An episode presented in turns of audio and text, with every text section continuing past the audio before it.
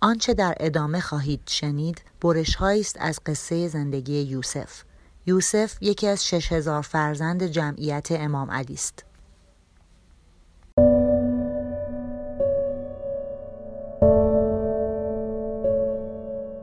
آقای قاضی شنیدین از این ستون به اون ستون فرجه؟ از این چاه به اون چاه چطور؟ راستی کی چاهو می‌کنه؟ کی آدم ها رو هل میده توی چاه؟ ما چی هستیم؟ چاه یا راه. این یکی از بهترین قصه های ماست. با غم شروع میشه اما قرار نیست با غم تموم بشه. قرار نیست با غم با اجازتون قصه رو از چاه شروع می‌کنم. در واقع از همون لحظه ای که یوسف افتاد توی چاه. نه کار برادراش نبود. هیچ برادر اونجا نبود. تنها برادرش دو سالی می‌شد رفته بود زاهدان. برادرم رفت زاهدان. دیگه هیچ جز مادر کلانم نداشتم. راستش هم اینه که رفت که یه نونخور کمتر بشه و مادر کلانم کمتر اذیت شه. آقای قاضی من می‌دونم می‌دونم کی یوسف هلاد توی چاه. شما مگه بشنوین زندگی شو متوجه میشین؟ اصلا آخر عاقبت اینجور زندگی کردن مگه می‌تونه چیزی جز افتادن توی چاه باشه؟ لحظه سقوط بود و زمان ایستاده بود. یا شاید درسترش اینه که بگم زمان خیلی کش اومده بود. بچه مردم داشت می‌رفت ته ته چاه. چاهی که قرار بود آب بده به روستا ولی هنوز به آب نرسیده بود که مغنی ده سالش سقوط کرد. آره آقای قاضی یوسف مغنیه. بچه مردم هنوز تو شکم مامانش بود که یتیم شد. اسم باباش نعیم بود ولی من به یوسف میگم بچه مردم. چون آقای قاضی تو این تیکه از دنیا وقتی یه بچه یتیم میشه انگار میفته دست مردم. حالا اگه مردم اهل مرام باشن زندگیش رو به راه میشه. اگه بیمروت باشن زندگیش سخت میشه تیره میشه چاه میشه. یکی در گوشم میگه به آقای قاضی بگو هر بچه که پدر یا مادر نداره نباید به امون خدا رها بشه باید یه بابا ننه دیگه ای دستشو بگیرن. بشن پشت و پناهش. میگه بگو اون ننه بابا باید دولت باشه. خب من اینا رو گفتم رفیق جان. نه فقط من همه ما تو جمعیت همینا رو گفتیم. خیلی ساله که همینا رو گفتیم. اصلا فکر کنم چون زیادی این چیزها رو گفتیم الان باید این قصه ها رو برای آقای قاضی تعریف کنیم. بله بله آقای قاضی می‌دونم بهزیستی هست. اما اگه بود اگه بودنش کافی بود اگه زورشو داشت به نظرتون چرا یوسف تو ده سالگی باید چاه می‌کند؟ چرا یوسف تو استبل زندگی می‌کرد؟ آره استبل. خونه ما تو استبل بود وسط یه باغ. در واقع دو تا, استبل بود که صاحب باقی کشو خالی کرده بود برای کسی که بیاد به پای باغش باشه که اون کس مادر کلان من بود. بوی گاو و گوسفندهای تو باغ هنوز تو سرمه.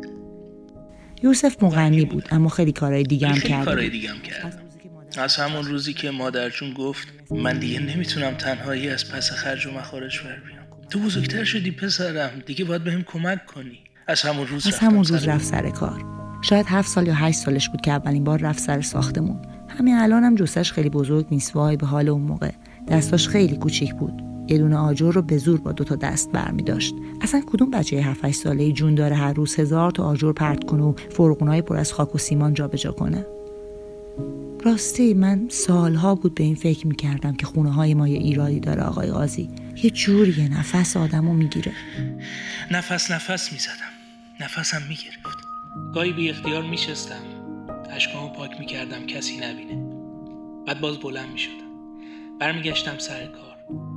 خیلی روزا می‌گفتم چه خوب میشه اگه پام لیز بخوره بیفتم بمیرم اینقدر خسته می‌شدم تا اینکه تو جمعیت با یه عالمه بچه آشنا شدم که به جای درس خوندن آجرای خونه های ماها رو غالب می‌زدن و میپختن و یه عالمه بچه کوچیک دیگه که به جای بازی و تفریح عملگی می‌کردن و آجر با آجر دیوارهای خونه های مردم میساختن.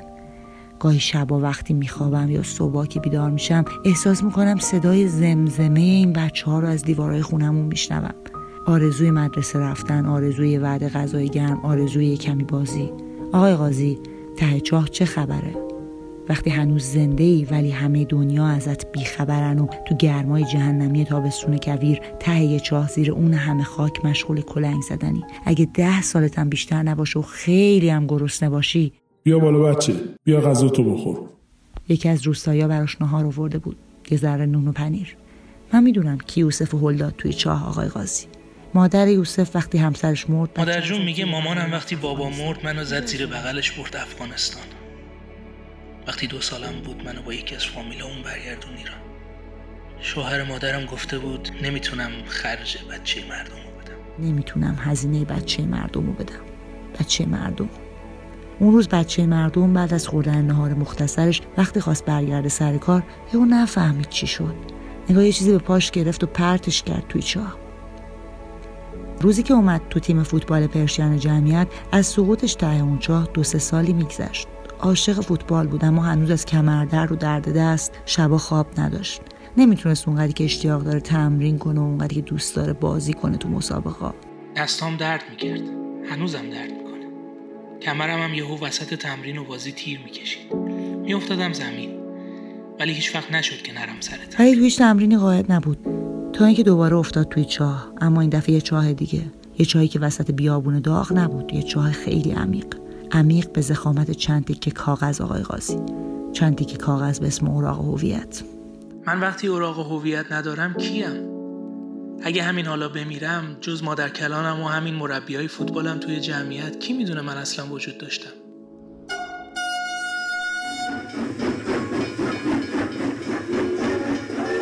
مرحله نهایی لیگ فوتبال پرشین جمعیت امام علی. زمین چمن دانشگاه شهید بهشتی. همه هستن. جز یوسف. چند روز قبلش وقتی قطار سبز رنگ به مقصد تهران سود کشید و راه افتاد و واگن به واگنش از جلوی چشمای خیس یوسف رد شد من اونجا بودم.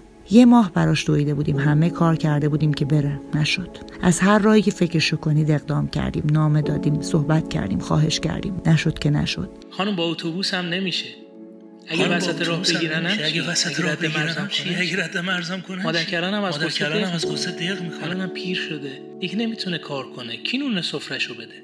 اشک میریخت عین ابرای بهار. من اونجا بودم آقای قاضی. من دیدم. دیدم کی یوسف و هل داد توی چاه. اما یوسف حالا قوی تر شده بود. اون دفعه روستایی ها صدای فریاد یوسف رو شنیدن. یه نفرشون تناب بس به کمرش رو رفت پایین و از چاه کشیدش بیرون. اما این بار یوسف که حالا سیزده سالش شده بود بلند شد و خودش خودش رو از چاه کشید بیرون. دستام گچی بود. کل لباسش گچی کل لباسم گچی بود. با دو چرخه اومد خونه علم. حدود ساعت سه بعد از ظهر بود. داشتیم با یکی از اعضای جدید و دوتا از بچه ها خونه علم تمیز می‌کردیم که بریم. اصلا فکر نمی‌کردم یه روزی بخواد درس بخونه. اون یکی دو سال اول فقط فوتبال رو میومد از صابکارم اجازه می‌گرفتم زودتر برم. باید درس میخوندم. دیگه قبل رفتن سر هر کاری شرط میذاشتم. اول می‌گفتم من هفته یه روز باید برم خونه علم جمعیت درس بخونم. اگه قبول می‌کردن کارو قبول می‌کردن. یوسف رو به همون عضو که از های داوطلب جدید و خوبمون بود معرفی کردم و رفتم. فردا صبحش به هم ویس داده بود. عجب پسری یوسف. چه اراده ای داره. من دیروز از صبح داشتم درس می‌دادم دیگه تو خونه. علم خیلی هم خسته بودم. بعد یه کار واجبم داشتم. باید زودتر می‌رفتم. ولی یوسف رو دیدم اصلا نتونستم برم. کیف کردم خدایی با شخصیتش. با اینکه مدرسه نرفته خودش رفته کلی کلمه یاد گرفته. تا غروب باش درس کار کردم. ببین خیلی باهوشه. خیلی باهوشه فکر کنم اندازه سه چهار جلسه رفتیم جلو قشنگ. کمرش خیلی درد می‌کنه تفلی یه بار اصلا دیدم دراز کشید تو زمین. دندوناشو به هم فشار می‌داد از درد اعصابم خراب شد خدایش. ازش پرسیدم چی شده داستان چیه؟ گفت مثل که بچه بوده یه بار افتاده تو چاه. آقای قاضی من می‌دونم کی یوسف و هل داد توی چاه می‌دونم. ولی اصلا کی نم چاهو کنده؟ اول دوم دبستان خیلی زود تو خونه علم تموم کرد. اما, روز اما وقتی رفتم نهضت سواد آموزی بازم به خاطر بازم به خاطر مدارک گفتن نمی‌تونی بیای. روز اولی که از نهضت برگشتم رفتم پیش مادر کلانم. نشستم کنارش که داشت نماز می‌خوند. گوشه چادرشو گرفتم و به اندازه همه عمرم گریه کردم. مادر کلانم هم که همیشه میگه مرد گریه نمی‌کنه وسط سلام نماز با هم گریه کرد.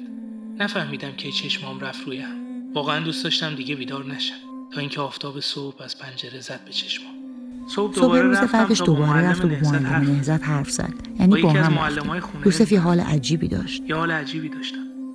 مثل یه پسر چهارده ساله حرف نمی‌زد. مثل مرد بزرگی حرف می‌زد که از ته یه چاه خیلی عمیق با چنگ و دندون خودشو بالا کشیده. این بار از ته یه چاه پر از اشک یه مرد نه یه کوه بیرون اومده بود. معلم نهزدم فکر کنم نفهمید چی شد. فقط به خودش اومد تو کلمات اون مرد چهارده ساله غرق شده. آقا من باید درسمو بخونم. باید زندگیمو بسازم. می‌خوام به یه جایی برسم که بتونم دست بچه های دیگرم بگیرم. این همه بچه که چا می‌کنن عملگی می‌کنن آجر میپزن کتک می‌خورن فوششون میدن این خودم هیچ کسو ندارن حتی اوراق هویتی ندارن این همه بچه که هر شب گریه می‌کنن. گفت بیا. معلم نهزت گفت پسرم تو همه گلاسا رو بیا. آقای قاضی قشنگتر از ردیف قشنگ درختای سبز چیه تو این دنیا؟ ماهی نبود که یوسف عکس ردیف نمره های بیستش رو تو کلاس های نهزت برای من و معلمش نفرسته. روشنترین ردیف دنیا برای من همین بود. قشنگتر از اینم مگه چیزی هست؟ آره هست. هست آقای قاضی. لبخند یوسف. لبخند یوسف وقتی بردیمش برای آزمایش ژنتیک وقتی پرونده کارت اقامتش توی اداره اتباع باز شد وقتی حتی از احتمال اینکه سال دیگه بتونه مدرک رسمی دبستانش رو بگیره چشماش این دفعه از برق خوشحالی بهش نشست و اما علیش رو بغل کرد. مربی فوتبالش. از این قشنگتر هم چیزی هست. آره آقای قاضی بازم هست. از همه جای این شهر بوی پیراهن یوسف میاد. اگه بو کشیدن بلد باشیم اگه عاشقی بلد باشیم. الان 16 سالمه. خودم عضوی از جمعیت می‌دونم. هر کمکی از دستم بر بیاد انجام میدم. از نصب لوله بخاری برای خانواده های محل تا تمیز کردن باغچه خونه برای نوروز. تا تمرین دادن به تیم فوتبال نونهالان جمعیت وقتایی که مربی نیست. من چاه زیاد دیدم آقای قاضی ما چاه زیاد دیدیم. زورمون به این همه چاه نمی‌رسه دستامون کمه پاهامون کمه برای بودن کنار همه یوسفا فکر می‌کنم شما موافق باشین که باید با کسایی یا چیزایی که بچه ها میدن توی چاه برخورد کرد. باید چاه رو پر کرد. اصلا باید یه کسی جلوی اینا که چاه می‌کنن رو بگیره. اما این دنیا انگار برعکس آقای قاضی. یه دم نشستن شب و روز برای ما چاه می‌کنن. برای ما که خواستیم به جای چاه راه بذاریم پیش پای یوسف. پیش پای همه یوسفا. یوسفایی که اگه یه بار راه نشون بدی دیگه اگه هزار بارم بیفتن تو چاه خودشون بلند میشن از چاه میان بیرون راه خودشون رو پیدا می‌کنن. راه به ما هم نشون میدن. یوسفایی که راه میشن نجات میشن. این دیگه آخر قشنگی های دنیاست. نه آقای قاضی.